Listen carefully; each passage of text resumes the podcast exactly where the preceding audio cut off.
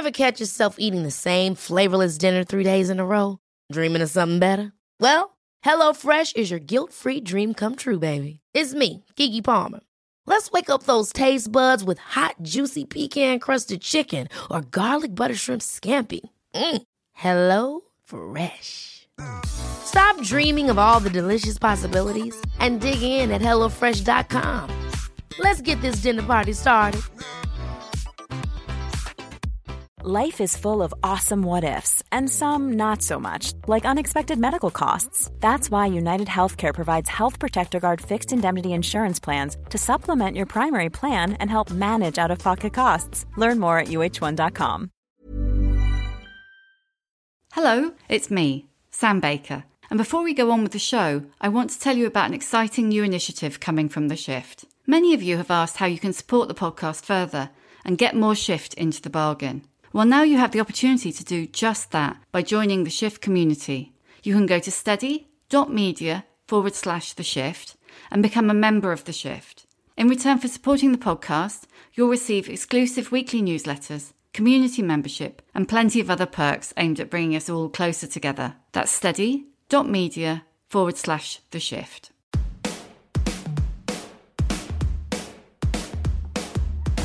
Hello, and welcome to The Shift, the podcast that aims to tell the no holds barred truth about being a woman post 40. Created and hosted by me, writer and broadcaster Sam Baker. By her own admission, today's guest, award winning journalist Poorna Bell, wasn't looking forward to 40. She feared, as society had taught her, that it might be the beginning of the end, and so she set out to prove herself wrong. Poorna has written two memoirs about grief and mental health in the wake of her husband Rob's death by suicide and followed those up with Stronger, an inspiring re-evaluation of women's strength, interwoven with her own discovery of powerlifting. I kid you not. It's no surprise that Poorna has become an advocate for diversity, mental health, and body image. Now she's turned her hand to fiction. Her debut novel, In Case of Emergency, is a warm, funny, immensely entertaining story of friendship, sisterhood, being single in a couple's world and a brown woman in a white world. Working out what my core beliefs were, what my expectations were, really, really helped to weed out the people that I just don't want to bother with or give the time of day to. And then that then frees up time to actually spend time talking to people that I do want to, you know, possibly go out on a date with or spend more time with. Poorna joined me to talk about taking back power, why she's all in favour of marriage but has absolutely no plans to do it again, her search for midlife role models as a brown woman, and embracing her 40 something goddess. Well, thank you for coming on the shift, Poorna. It's lovely to have you. First of all, congratulations on Stronger winning a Sportsbook Award. I am still in absolute shock about that. Um, I can't believe it, but thank you very much for that. Did you think of it as a sports book? No, not at all. And I mean, I don't think of myself as a sporty person because pretty much for 80% of my life, I wasn't a sporty person. But also winning that award, it was really uh, slim odds because number one, you're dealing with the fact that, you know, um, I'm not a professional sports person and a lot of the people nominated for those awards are, but also it is overwhelmingly male dominated. So as a non sporty person, in her early 40s winning a sports award. I did not expect that at all. I mean, when I saw you'd won, you know, my first thought was, firstly, congratulations. My second thought was, is it a sports book? And then my third thought was, wow, 41, female, not sporty, and brown. yeah. Like massive achievement. Yeah. I think out of everything that I have ever won, this probably has been the thing that has meant the most because it was, in my mind anyway, the most difficult thing to have won for all of those reasons, you know, all of those intersections that you've just stated. So when they announced that it had won, I didn't have anything prepared. But the benefit of also being in your 40s is that you're a lot more confident and able to talk at length about things that you have no idea um, what you're talking about. So, so that definitely held me in good stead had I won it earlier on in my life, perhaps yeah, loads of experience of standing on a stage burbling, which you never do, actually. You never burble, ever. Since we've kind of started on that, that route about where you are now, let's start there and then go backwards. So, um, when I read Stronger, you and I have talked about this before, there was just a tiny kind of throwaway phrase about how you were slightly dreading being 40. So tell me about that, about what you were dreading and why, and about the massive change in that attitude that we've seen over the last year, 18 months. So, from memory, I think that line may have been in the chapter where I was talking about menopause and definitely, you know, older women mm-hmm. engaging in sport and physical activity of whatever description. So, I'm not talking about necessarily even sports, you know, this is just moving your body in some way. And it was really, really important to include those chapters in the book because I had felt that the idea of what you do with your body and what your body is capable of is just not roadmapped for older women in any shape or form. You know, if you go to um, your local newsagent and you try and see people who represent you in your age demographic in mainstream women's fitness magazines, we're just not there. So for me, when I was approaching 40, the only kind of, um, I would say, templates I had for what that looked like was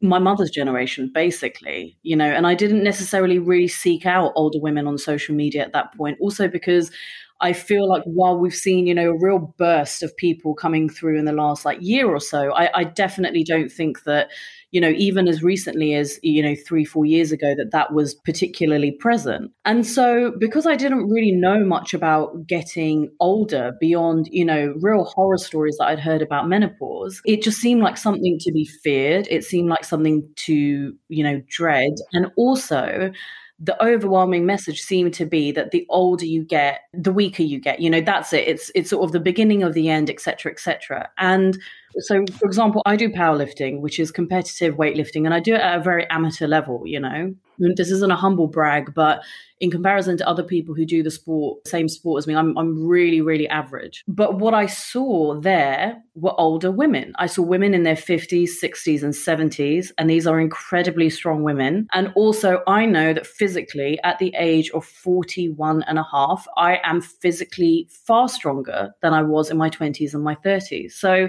it seemed to me that this idea, you know, what I had believed about getting older was wrong. And actually, it was ridiculously ageist. You know, we know we live in a massively ageist society. And so I think for me, that was a really important part of figuring that out and confronting that fear and actually finding out that, you know, yes, of course, there are things that happen to you as you get older. But if you are armed with the knowledge of it, if you have a community of like minded people that see it as liberation and growth, then that's something that can absolutely change how you view the future. And that definitely was something that had started happening with me. So even though I'm not going to lie, like in my 39th year, when I sort of thought about being 40, I just thought, oh, I really don't want to. And then I turned 40 and it was almost, it was almost comedic how much better I just felt and how much, um, sounds really cheesy and I'm, I'm sort of cringing slightly, but I just felt more powerful and that there was some stuff that I could just let go of and put down.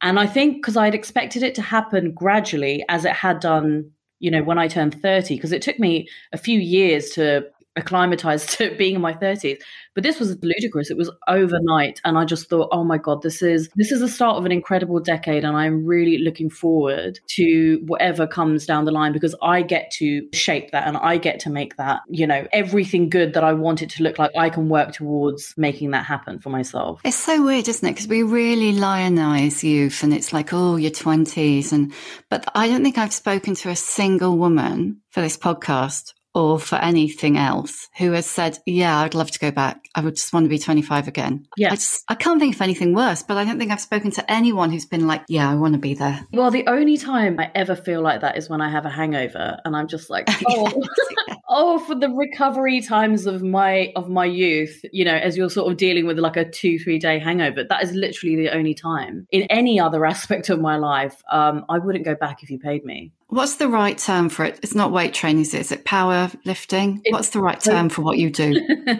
so, weight training is a type of sport, and within that, you can have different types of lifting. And the sport that I do is powerlifting, which is one of several different types of strength sports.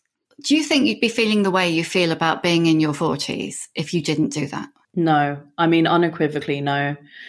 Um, because I think that what powerlifting has given me, which is much bigger than just physical strength is that it has played a massive, massive part in liberating me from what I call the hamster wheel of constantly working towards trying to be as slim as possible. And I think that if I hadn't discovered powerlifting, and you know, for anyone who doesn't know why or what it is or whatever, it's it's essentially you're lifting the heaviest weights that your body can possibly manage. And it's a very slow, very technical sport. So, you know, there's sort of no rushing about with it and it's very methodical. But in order to do it, you have to eat properly, you have to prioritize your sleep, and every other part of your life has to kind of fall in place around it. And if it doesn't, you're just not going to be able to perform well or do well. And and you know, for me, that's a really important thing in terms of just working towards a goal that makes me feel good about myself. And I think if I hadn't discovered powerlifting, I would still be doing the same thing, which is, you know, worrying about how much food I was eating. You know, I need to go to the gym to work off X, Y, and Z. And I think I would still probably feel insecure and dissatisfied about my body. And when I think about how I used to feel about my body. I'm not saying that it's perfect, Sam, and I'm not saying that I don't have days when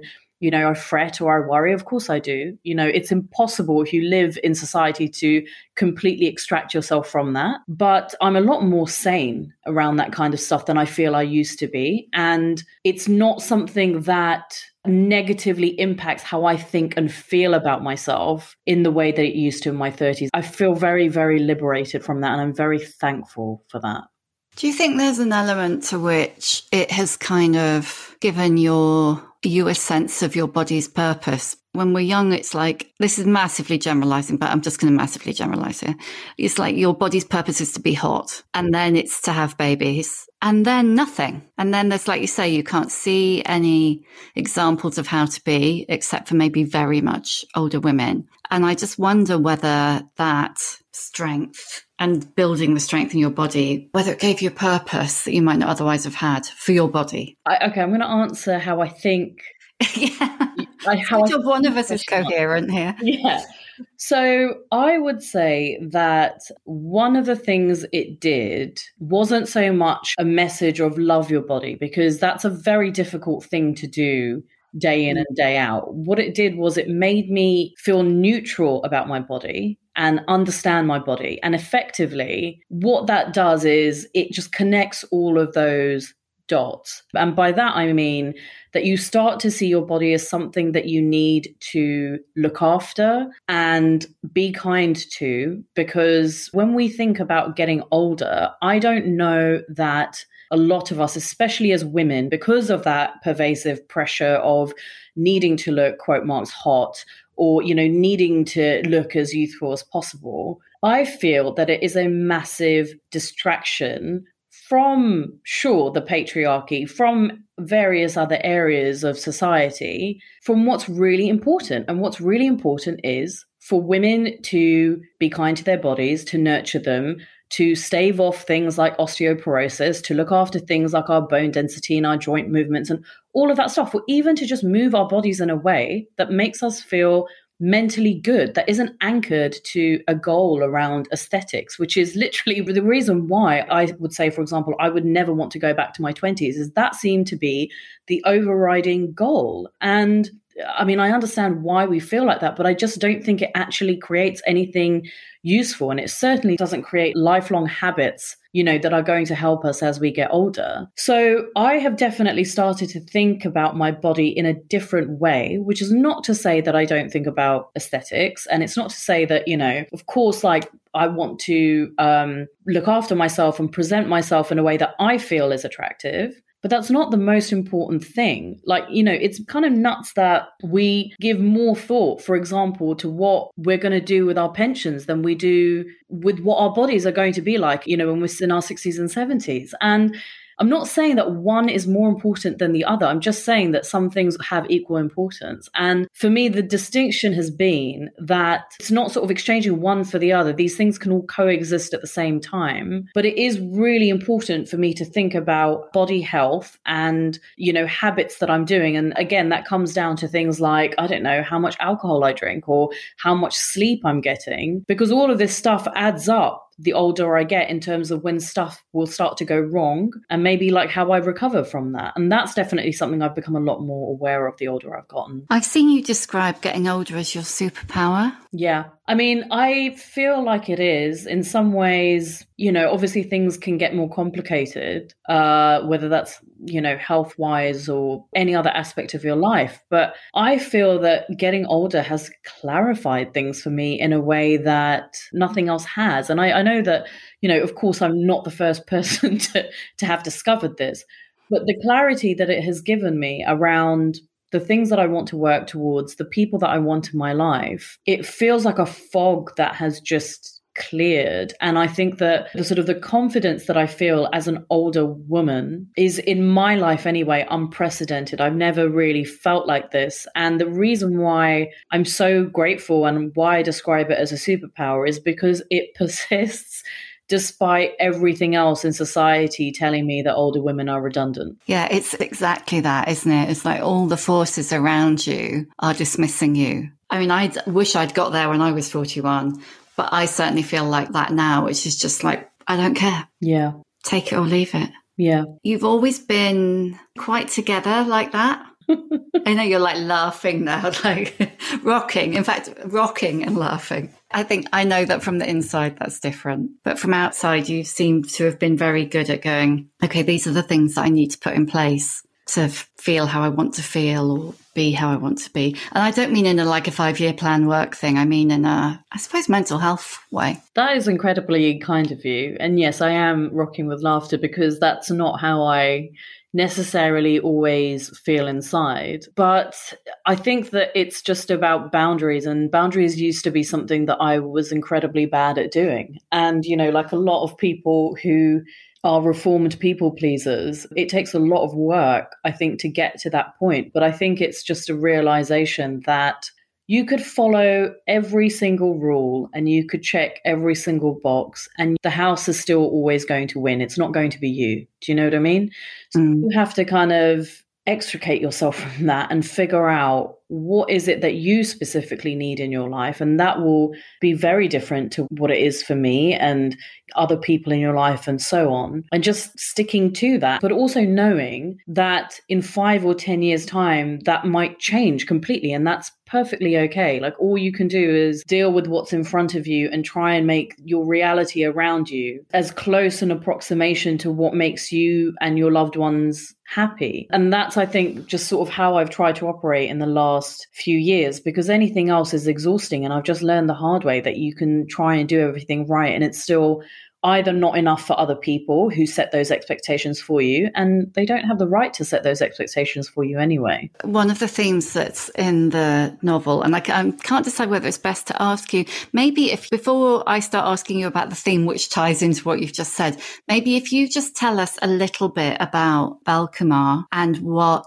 kind of made you decide, actually, I'm going to write fiction now after you've written three incredibly successful memoir issues. Mm. So, my debut fiction, which is called called In Case of Emergency. I think I could have only written this in my 40s. And the reason why I say that is because I started many awful, terrible manuscripts in my 20s. And every single time I started something like that, it was how can I write this in a way that will make everyone marvel at how clever I am and how out of the box I can think and they were terrible because I was writing a book that was, you know, actually a vanity project. And it, it, wasn't about the book, it wasn't about a narrative, it was more about me wanting validation from other people. And this specific book was when I had just arrived at a resting place, is how I would describe it, where I just thought, actually, I just want to write a book that I would want to read. And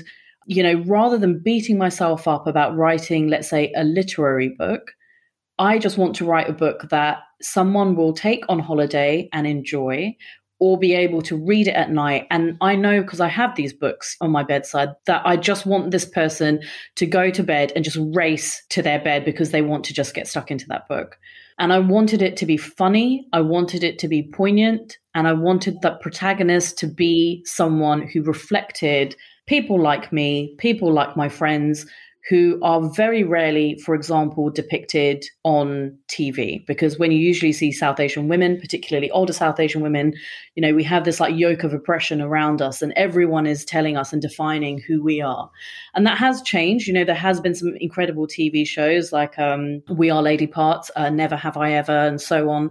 And there are some amazing modern women's fiction authors who are out there at the moment who are just sort of starting out. But I wanted to write a book about a woman in her late 30s who just didn't have everything figured out. Came from a, a South Asian family who, again, also were unlike South Asian families that I've seen depicted on TV, which usually tend to be super conservative, quite stern, and so on, which again is not my own life experience of things. But I wanted this woman to go through an experience, and this isn't a spoiler because it's on the book jacket cover. Yeah. But basically, first chapter, you're fine. yeah, she is, you know, uh, she's at the top of her game in her career. She she's sort of got this high flying job, and she's um, you know going through a bit of a time at work, and then basically is texting on her phone while she's storming down the street and falls into the open mouth of a beer cellar, and kind of like ends up waking up in hospital, you know. And by luck, she hasn't got any major injuries, but what's happened is the hospital have called her um, emergency contact, and she sort of wakes up and sees that it's you know her like ex boyfriend who she forgot that she put down as an emergency contact standing at the foot of her bed. And it prompts this whole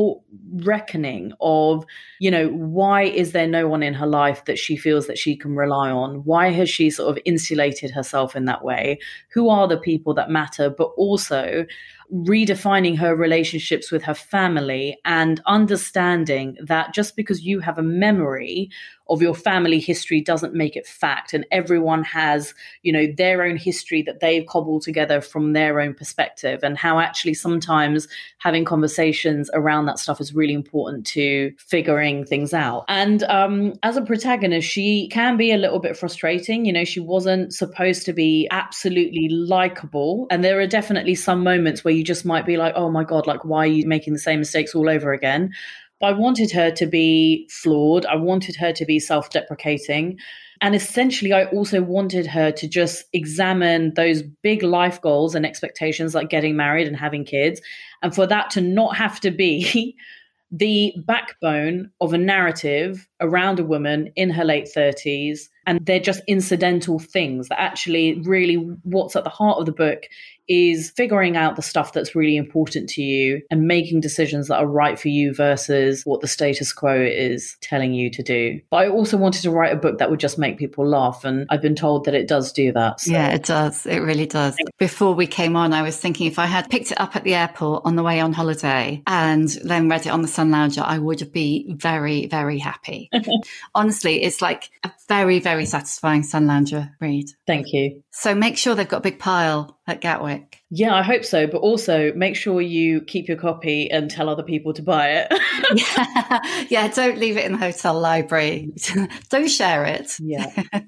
but um, before I took it off another direction, I love you for bringing it back to kind of where I was going to come in before you explained the story behind In Case of Emergency, because what I thought was really interesting, it's not in any way the most dominant theme, but a kind of theme that threads all the way through it is about unlearning that learned behavior that we acquire from all kinds of different backgrounds in our childhood. You know, like there's a bit quite near the beginning where you talk about that kind of going home to see her parents and how everybody turns back into a 15 year old and starts squabbling with their siblings the minute they go back mm-hmm. home. But I kind of had this vision of little Belle, kind of quite self sufficient, like a bit on her own. And that always, like you were talking about people pleasing earlier, like the, the kind of learning to not make a fuss and get on with it and you know, all of those things that are about managing other people's reactions almost. And you kind of, you rationalize it to yourself if you think about it at all, in as much as it's like, oh, I'm doing this to make their life easier. So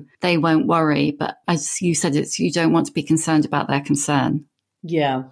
So I think that's a very perceptive take on her. I would say that also she doesn't understand that you can't compartmentalize your life like that. And actually, even though you may do things in a way or, or she behaves in a way, you know, to make life quote marks easier because she just thinks, well, if she doesn't tell her parents about what's going on in her life or or even, you know, tells her older sister about what's going on in her life, then it's fine because, you know, then she won't get hassled by her family and, you know, they won't sort of ask all of these follow up questions and so on. But in doing so, she she misses the point entirely, which is that yes, in, in some ways you may be removing, you know, hassle from your life, but you also miss out on all of the other amazing things that comes from having, you know, strong relationships and, and connections with people, which is essentially people being there for you and supporting you when you really need it. And I think that, you know, the crux of this book really, what it starts off with is that catalyst of that accident making you realize that you do need support and you know no one lives and exists as an island and actually asking for help and support isn't necessarily a weakness and that's definitely something that i think women particularly older women struggle with you know especially after i think you get towards your late 30s and, and early 40s of just feeling as if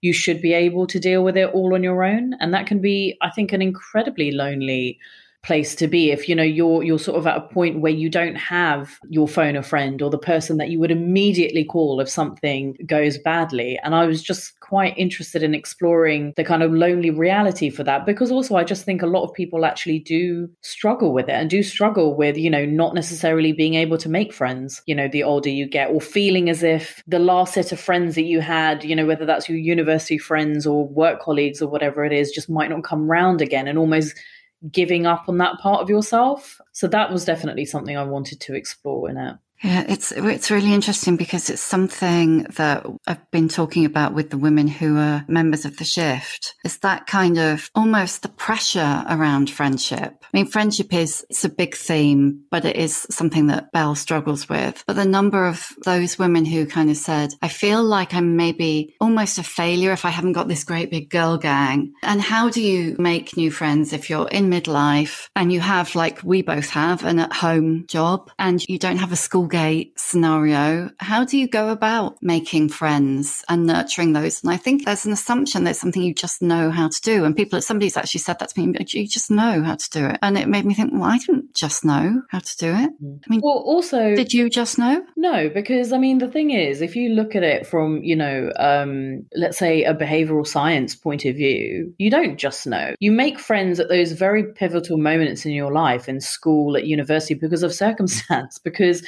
you all happen to be in the same place. Well, you know, for example, when you make friends with your work colleagues and when you no longer have that as a structure and when some of those relationships just haven't, you know, worked out or stood the test of time, you have to sort of learn how to almost engage a muscle that you've never really had to use before. Because, yes, okay, obviously there are different personality types, and some people find it easier to make friends than others. But I would still say, you know, when you look at everything on balance, the quantity of friends says nothing about a person versus the quality of friends who are actually there for you. And that is, I would say, even for the most gregarious person, that will still always be a very, very small number of people. The thing that I think changed for me personally, I can't speak for my protagonist because she basically takes the lazy way out and tries to mm-hmm. old relationships with people. But I think definitely for me personally, it was realizing that making new friends is very much like dating and that actually it requires an enormous amount of proactive effort and it requires putting yourself out there and you know trying hobbies and and chatting to people but also really knowing when to cut your losses you know in terms of in the same way that you wouldn't go out on a date if someone said something extremely problematic that was at odds with you know your core belief system that you don't you don't ignore that when it comes to friendships and and I think that that is something that you get better and better at doing as you get older but you still have to start somewhere first. And it's really intimidating when you start out.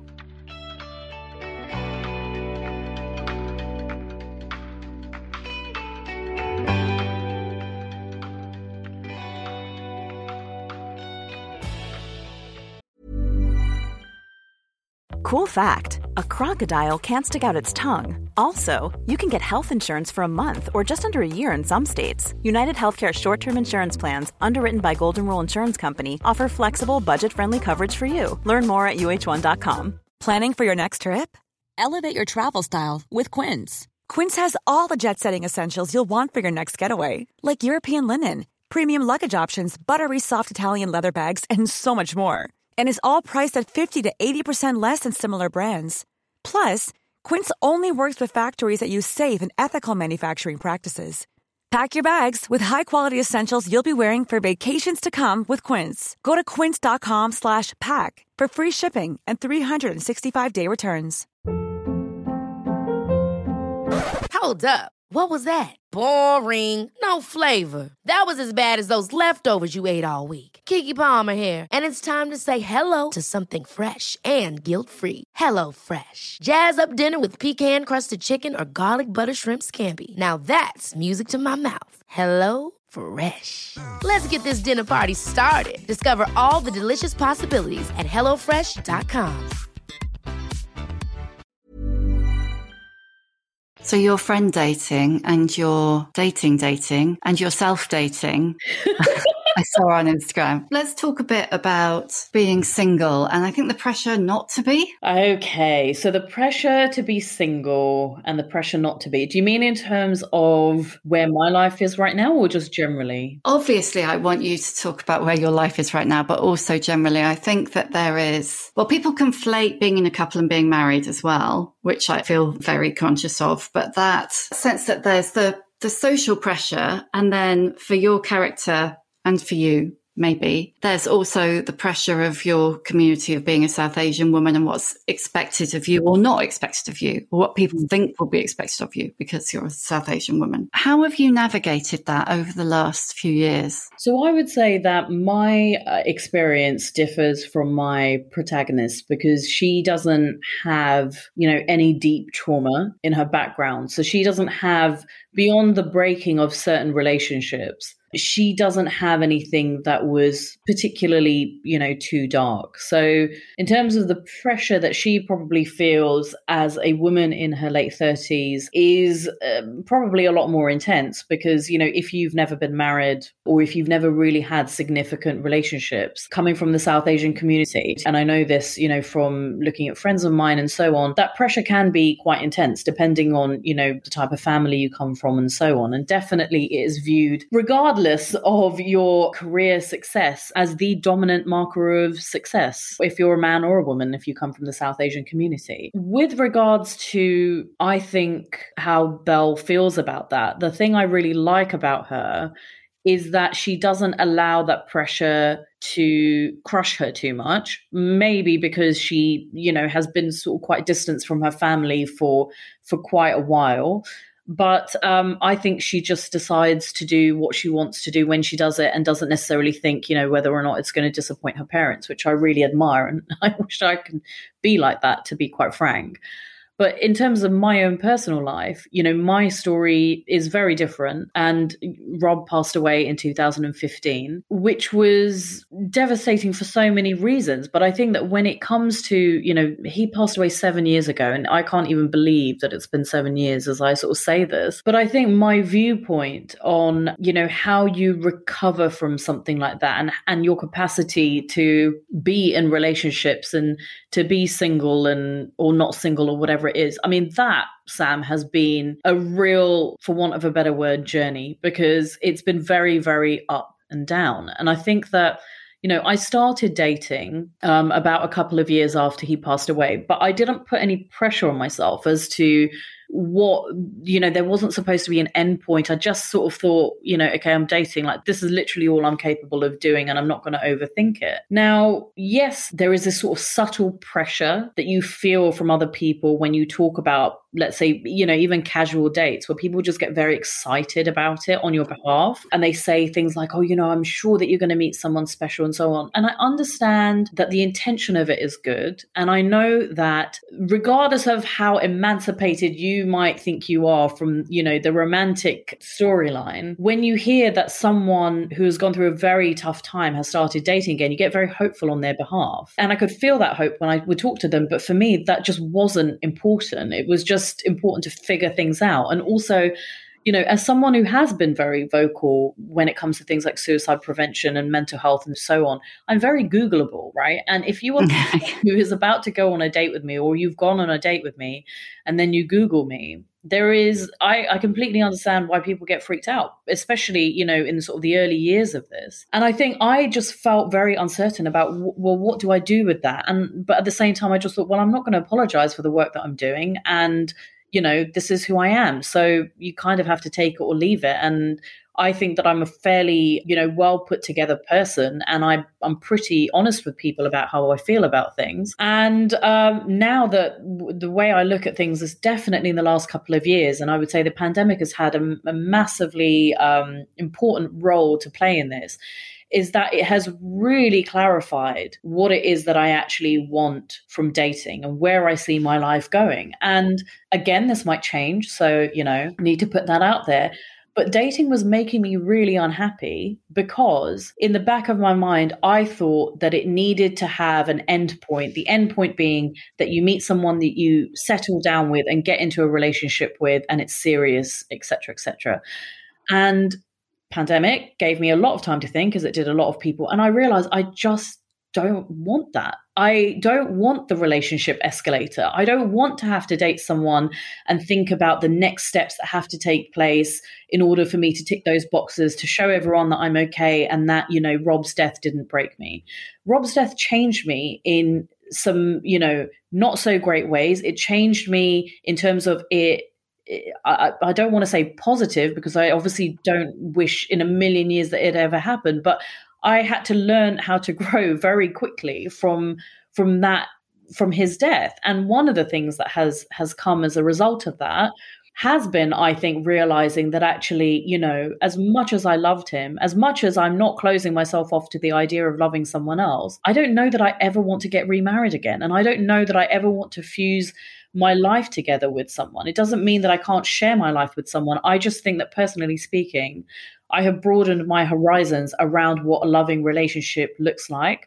But also, most importantly, is that I think that the type of connection that you have with someone depends on the other person. I think that it's a very tricky thing to go into dating, you know, for me anyway, expecting there to have a very specific outcome. And I think that's what was making me unhappy because deep down I knew that I didn't necessarily want this like big, heavy, full on relationship. But I also knew that I wanted to kind of date and have fun and keep that door open for that significant someone. I'm burbling now. I do, I'm definitely burbling, but I feel like 100% being in my 40s is that I know that dating can be difficult, but I also know that I have simplified it for myself by being very, very clear about what I want from it. And at the same time, weaving in the flexibility to accommodate and allow for someone who makes me happy or excites me or who I want to spend time with. I think that's so interesting because once you start to think about it, it's so goal oriented, isn't it? Dating. It's like, and the idea that that's not how you want your life to be, that yeah, you want other people in it, but that's like, you're not dating so you'll meet someone, so you'll move in with them, so you'll marry them or, or whatever. It's just another social thing. Yeah. That you do. And you don't feel what well, I don't feel.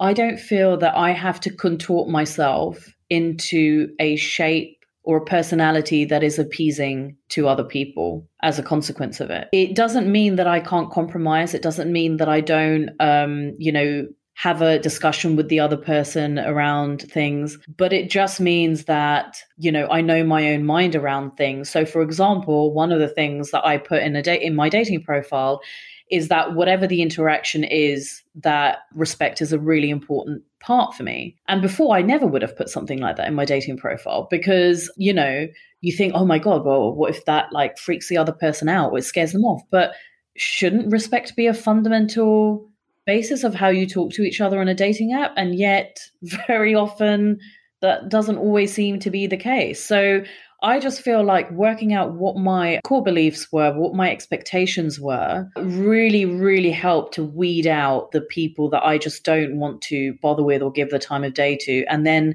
that then frees up time to actually spend time talking to people that I do want to, you know, possibly go out on a date with or spend more time with. Have the people around you, you know, your family, have they struggled with that? Um, I think that my parents, my mum for sure, I know would love it if I got remarried because I think for her that's something that she she's of a particular generation and I think that that would be something that she would love to see. But I have just been honest about it and I've just said look, you know, I'm not sort of um, sitting there in my nunnery like I am dating and sometimes I date a few people at the same time. I just said I just don't see that as being the most important part of my life. And if that changes, then it changes and fine.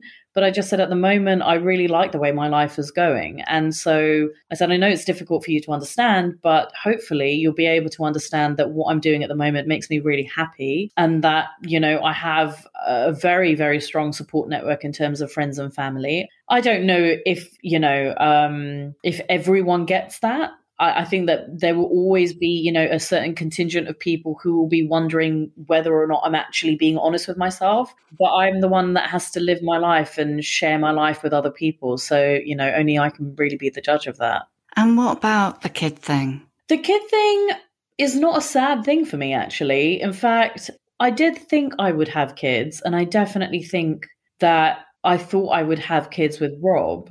And then after that, I'm not saying that I completely let that go, but I was also not sure about it. And I think that when I then turned 40, I just thought, actually, no. As in, it was a definitive no. Um, because I think, Sam, if I wanted kids, I'm sure you'd be able to tell. I'm very bloody minded, and I would. Yeah, yeah. We'd all know, yeah. yeah. I mean, I don't, I don't need a partner to achieve something like that with, and I would absolutely do that. And I haven't completely shut the door on like caretaking in some way. Maybe when I get older, you know, and being able to share my life with or, or make someone else's life better as a consequence but I think it, yeah, it was a quite a definitive thing where I turned 40 and I just thought, actually, no, it's a no, because it's not a sad thing for me because I've never been ridiculously maternal and I've never really, even though I thought, oh, yeah, of course, like Rob and I would have kids, you know, that's what married people do. I don't know how to explain it in any other way other than like I know the distinction between friends of mine that have always wanted children and that it's been a consuming, you know, thought. Mm and that just hasn't that that wasn't me so when i kind of made that decision and i thought actually i don't know that i uh, will be able to raise another human being. Um, I don't know that I feel generous enough with my life to be able to do so. There are all these other things that I want to do with my life that I would not be able to do if I had a child. And also, for every single person that says, well, you might regret not having kids, I just thought, well, wouldn't the reverse be absolutely awful? Like, what would happen if I had a child and I regretted that. You know, I, I, think again it's it's a it's a getting older thing. You just see a wider range of outcomes taking place the older people get. And so what seems like, you know, this very this is gonna sound so cynical, but you know, when you're in your 30s and everyone's getting married and they're starting to have kids, you can't see that. You all you can see is this mad rush for everyone's mm-hmm. lives are changing and the the the rebirth of something new. And and then when people have sort of like been doing it for a while and you see the problems that kind of come up, it, it, I think for me, it's just a leveler. It just reminds me that life is not fixed and is not made more simple because you're married or because you have children. It's just complicated in a different way. And I think that since I made that decision to not have children, it has made me so much more loving and empathetic and generous towards the other children in my life, you know, my nieces and nephews, my my friends' children, but it has also meant that I am able to support spe- specifically the mothers in my life in a much more generous way than I probably felt before. Because I think before, when I was uncertain, I felt like something had been taken from me, or I was sort of knocked off this path, you know, after Rob passed away. And I didn't know how to make my peace with that. And I feel like I have made my peace with that because I'm, I, I can't long for something that I'm not really sure I wanted in the first place. You're really close to your niece, aren't you? I am. She's incredible. I mean, I know everyone says that about, you know, their own nieces and nephews, but she's an incredible human being. And I definitely see myself as someone in her life that, you know, particularly the older she gets, that I want to be that support system for her and also, you know, just give her as much love and support as she needs. Because I, I had aunts like that when I was growing up, and it was really important to be able to do that. And I want to be able to do that for her. Yeah, to be that. I think there are some people, and I think I'm definitely one of these people. I am much better, I think, at being the other adult. I mean, in my case, it was a stepmom, but that kind of one you can go to and talk to who doesn't have the parental stuff, the ones who can, with a clear conscience, buy you junk food and take you to see inappropriate films and listen. Yeah. Yeah. And I think also, particularly for, I would say, my sister, for my friends, and so on, I think being able to offer them a space where they can also just be themselves and not have to think about being a parent and to organize fun stuff for them to do, you know, without their kids. I think that that's a really important function. Also, just reminding them that there are other aspects to their identity. You know, not not by telling them, God no, you know, not by pointing it out, but just by inviting them along to things, you know, and including them in things. And I think that that's a really important, you know, part to play um, because I can imagine how you need a wide variety of friends that exist beyond your own children. And I am very happy to be one of those people that can provide that. Does the relationship between Belle and her sister in the book bear any resemblance to your relationship with your big sister Priya? no, uh, because um, the relationship that Beryl has with her sister, they almost have to rebuild an entire relationship from scratch because uh, their lives sort of you know, started going in different directions because they've got a bit of a chunky age gap, you know, six years, which is a bit bit of a hard age gap to have, especially between sisters, because the older sibling always feels like a you know a bit of a parent, and they never managed to um, to bridge that gap or to talk about things or sort things out and so on. And so very much it is about how do you create that relationship when both of you are such different people as you are as adults Whereas my my sister and I have been pretty inseparable apart from you know when i was a teenager and she was a teenager and you have sort of like growth periods and so on. But we've always had a very very close relationship and we pretty much voice note each other about five or six times a day. It's wow. I know yeah. We call them podcasts actually. There probably is a podcast in them Don't let your agent hear, or they'll be giving you another job. Before uh, we go to the questions that I always ask at the end, I just want to uh, ask you one more thing. We touched very briefly earlier on how there are a lot more women speaking out about menopause and midlife and invisibility and all those things. But it struck me, and I have done loads of panels, I've done corporate events, and it strikes me in, on nearly every occasion that everybody is white. So, as a kind of a brown woman in her early 40s, other than being that role model yourself, which you are being, but you know, you can't be all of the things to all of the people, much as you're doing a really good job of that. Where are you getting your inspiration from? Where are you seeing your aging role models? For me, Instagram is a massive part of that because um, you're absolutely right. And I would say that also, it has to be said, most of the aging role models, you know, who are kind of put out there are not just white, but they're also um, extremely, extremely slim.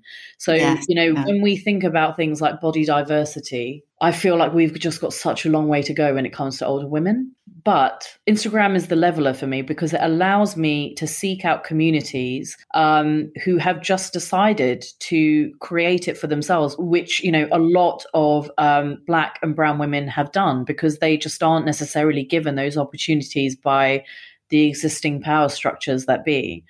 So I would say that there are definitely um, a lot of people that I follow on Instagram. I think on my Instagram page, I've got a little highlights that says older women, and there are a fair few women that I've highlighted in there. Is that the Poorna Bell Instagram? It is indeed. Yeah, it's it's Poorna Bell. So, um, and that is one of the things, you know, especially um, uh, women of color for me. It's a demographic that I will always give space on my platform to because they're just so underrepresented everywhere else. And you're absolutely right. You know, uh, when it comes to things like panel shows and even like ad campaigns and so on, it's like going back in time 10, 20 years ago, you know, when people just thought it was enough to get a woman on a panel. And it's just like, well, so they now think it's just enough to get an older woman. And then they don't consider the intersections around that or you know no one really wants to do an extra little bit of work to figure out who those voices might be and that's something that i, sin- I sincerely hope changes but definitely on instagram is is how i connect with all of these incredible women on there brilliant thank you okay I ask these questions. I've asked these questions like 95 times and I always have to look at them. It's just ridiculous. What's your emotional age? Uh, I think it's 28, but I couldn't really tell you why. I think it's because even though I know maturity wise I'm not 28, I feel like the spirit of being 28 was that I was old enough to know some things, but I also wanted to take chances with everything. And I think that's probably why that's what I feel like mentally. But then it depends on location. If I'm at my parents' house, then I feel 15. Yeah which is ludicrous.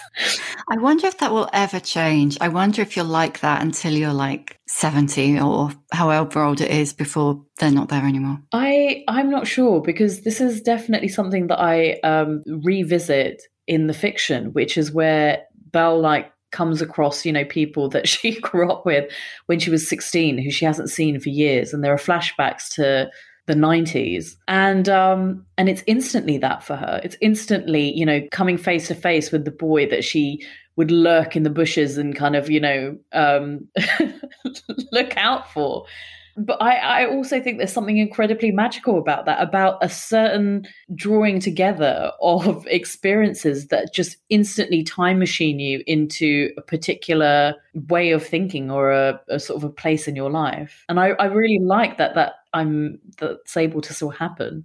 I loved all those little nineties goth moments. it's like it was so it was so happy making. And actually, this is something else I meant to ask. How did you come about re- rediscovering your inner goth at 40? Oh, do you know what, Sam? I think it was around about the time I may have seen you last year and we were doing Cheltenham, right? That's a much bigger conversation. But I know that obviously a lot of people, especially when you hit your 40s, um, something kind of I don't know, it's like the switch goes off around your sense of style, and, and people just either don't know what to do or they think that they should be doing something and so on. And I think for me, I had seen a lot of friends and family members who, let's say now are in their mid to late 40s, who who went really bold colors, you know, bright patterns and so on. And i just knew that that that's just not where i wanted my sense of style to go and i just didn't want to do that. I can't I, see you in that art teacher vibe I can I I mean I do it from time to time when I'm in the mood. But what I realized was actually there was a way of doing grown up goth, but now I actually had the money to buy myself decent clothes that weren't, you know, a tenner in Camden Market. And that was something when I when I made that realization, I just thought, oh, there is a much more grown up way to do this. And by the way, I love dressing like this. So I really feel like I feel very comfortable and very powerful in what I wear. And in a way, actually, it really does fit in with being older because one of the things I certainly found in my late 40s and early 50s was that I could no longer wear crap. You know, that kind of, you need yeah. like a good cut and everything. So actually, if you're like, I don't know that your budget does stretch to this, but if you're like Rick Owens goth. Oh my God. Okay. You, if only. Or the row, heaven. So yes, both of those brands, um, I am keeping my eye on. Um, the budget does stretch to it, but maybe when they're in the sale, I think. Yeah. Also, I just buy I buy less now anyway. So it's less about volume and it's more about, you know, um, I, I, know she's been on your podcast, but I found her advice so invaluable, Kat Farmer, talking mm. about when you buy a piece of clothing, can you see it, I think, in three different ways or and so on. And I have actually, since listening to that, have applied that rule and it has dramatically cut down on on impulse purchases. So yeah. Oh, that's good. Maybe mm. I should pay attention to that. I read that on, and then she said it on the podcast and I remember thinking, mm. yeah, but I wear everything with jeans anyway. So yeah. of course it's gonna go. Um, anyway, to get back to the point, give us a book recommendation. Book recommendation, I would say The Elements, which is written by Kat Lister, which I think about that book almost every week. It is still one of the most beautiful books I have ever read. And it talks about Kat becoming a widow at the age of 36, I want to say. Yeah. Which resonates very strongly with me because I became a widow when I was 34 and I've never read anything quite like it. And even if it's not your personal experience, it is one of the most beautiful books I've ever read. And yeah, I just honestly, the passages that are highlighted in that. And the reason why that book is really special is because Kat anchors a lot of what she's going through to the most beautiful depictions of prose around landscape and atmosphere and things that just make us feel a lot bigger than ourselves. Yeah, it's a beautiful book, isn't it? And she is absolutely a beautiful writer. Mm, she is. Uh, what advice would you give younger women? I would say learn what to fight for and understand that some people have probably been fighting for it as well for quite a long time, but also learn what to let go of. Um, and I know that that sounds like, you know, a really crappy Instagram quote, but distinguishing between those two things will save you a lot of time, but it will also clarify what to care about, I think. There were things that I didn't understand in my 20s that would affect me and people like me as I got older. And I just put up with things because I thought, you know, that's what you should do and you shouldn't complain. And I wish I'd been a lot more vocal about a lot of things. And I wish I'd I'd let certain things go and not worried about the wrong type of things as well. When did you learn what to let go and what to fight for? I think that my late 30s is when I've I've always had that mentality of being someone who wants to write and fight for marginalized people. That has been something I've done since I was a baby journalist at the age of, you know, 23. But I would say the clarity around letting go of things definitely was my late 30s and understanding that the things that I might get upset or angry about are not the things that are necessarily going to matter in a year or are even going to be the things that I remember and that actually learning how to just sort of let go of certain things and understanding that sometimes when someone's being a dick to you, it's not necessarily about you, it's just because they've got stuff going on in their lives helps me to sort of you know not be so self-involved and helps me to kind of understand that the world is actually pretty big and not everything is based around what I do or don't do. I think that's a really big one, isn't it? number of times I hear myself say it, like that kind of, what did I do to make that happen? And it's like, nothing. Yeah. There are other things going on in the world that don't involve you. it's crazy. Who's your old bird role model? Oh, can I choose two? You can have as many as you want. Okay. So, um, because fitness is a very important part of my life, I would say um, Jacqueline, who runs the account on Instagram at Her Garden Gym, uh, and she trains women who are in their 50s, 60s, and beyond. Her outlook on how women should move their bodies, the anti ageist work that she does yeah. is incredible. I mean, every time she posts something, I'm just thinking, I'd like punch the air, you know, in a really cheesy way. And I'm like, oh my God, that, I, w- I wish everyone thought like this. But um, I would say that if we're looking at maybe celebrities, someone like Michelle Yeoh, I'm mm-hmm. obsessed mm. with her because she's brilliant. She's brilliant, but also, I mean, I know this is such a naive thing to say because how can you ever really know a celebrity? She just seems like such a decent, warm, and loving person as well, and you know, um, advocates for for so many other people as well in her own community. Um, I, I absolutely love her, and her work. Her work seems to just keep getting better and better. Yeah, have you seen? And I'm not going to be able to remember the name of the movie now. Everywhere? Everything Everywhere. Yeah. I am going. Uh, I'm taking myself on a self date, Sam, on Wednesday, uh, and I'm going to be taking myself to see that. Oh, I'm so rubbish at going to the cinema, but I, I just know it's something you need to see on a big screen as well. Yeah. Uh, what's your superpower?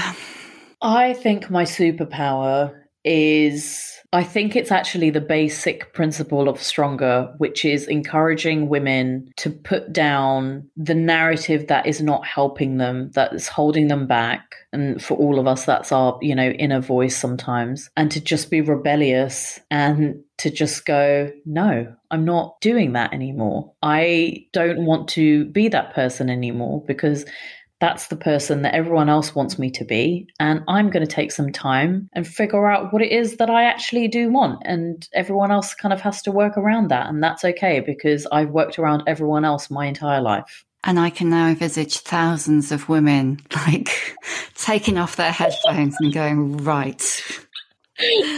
And last one, how many fucks do you give?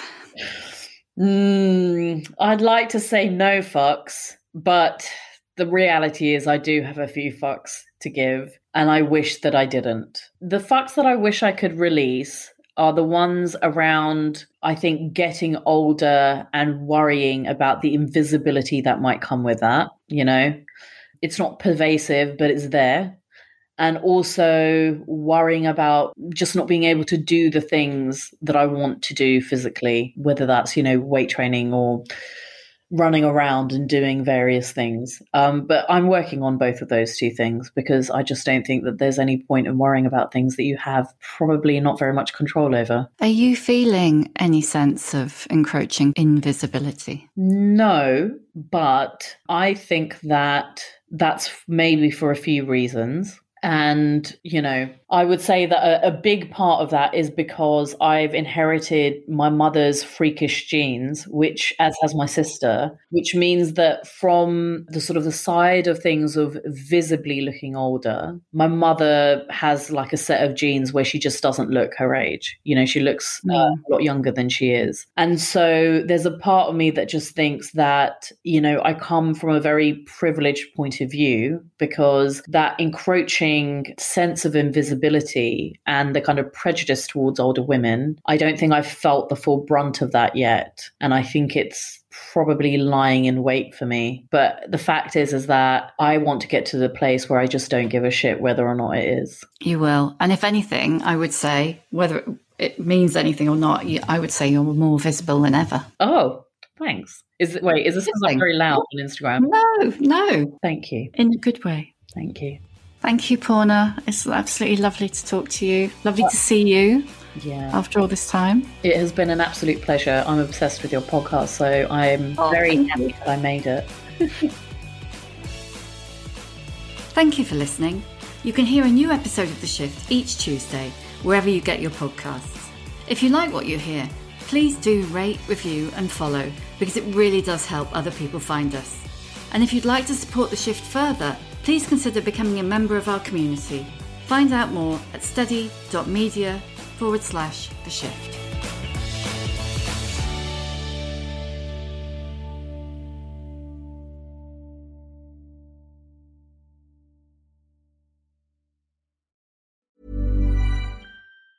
Ever catch yourself eating the same flavorless dinner three days in a row?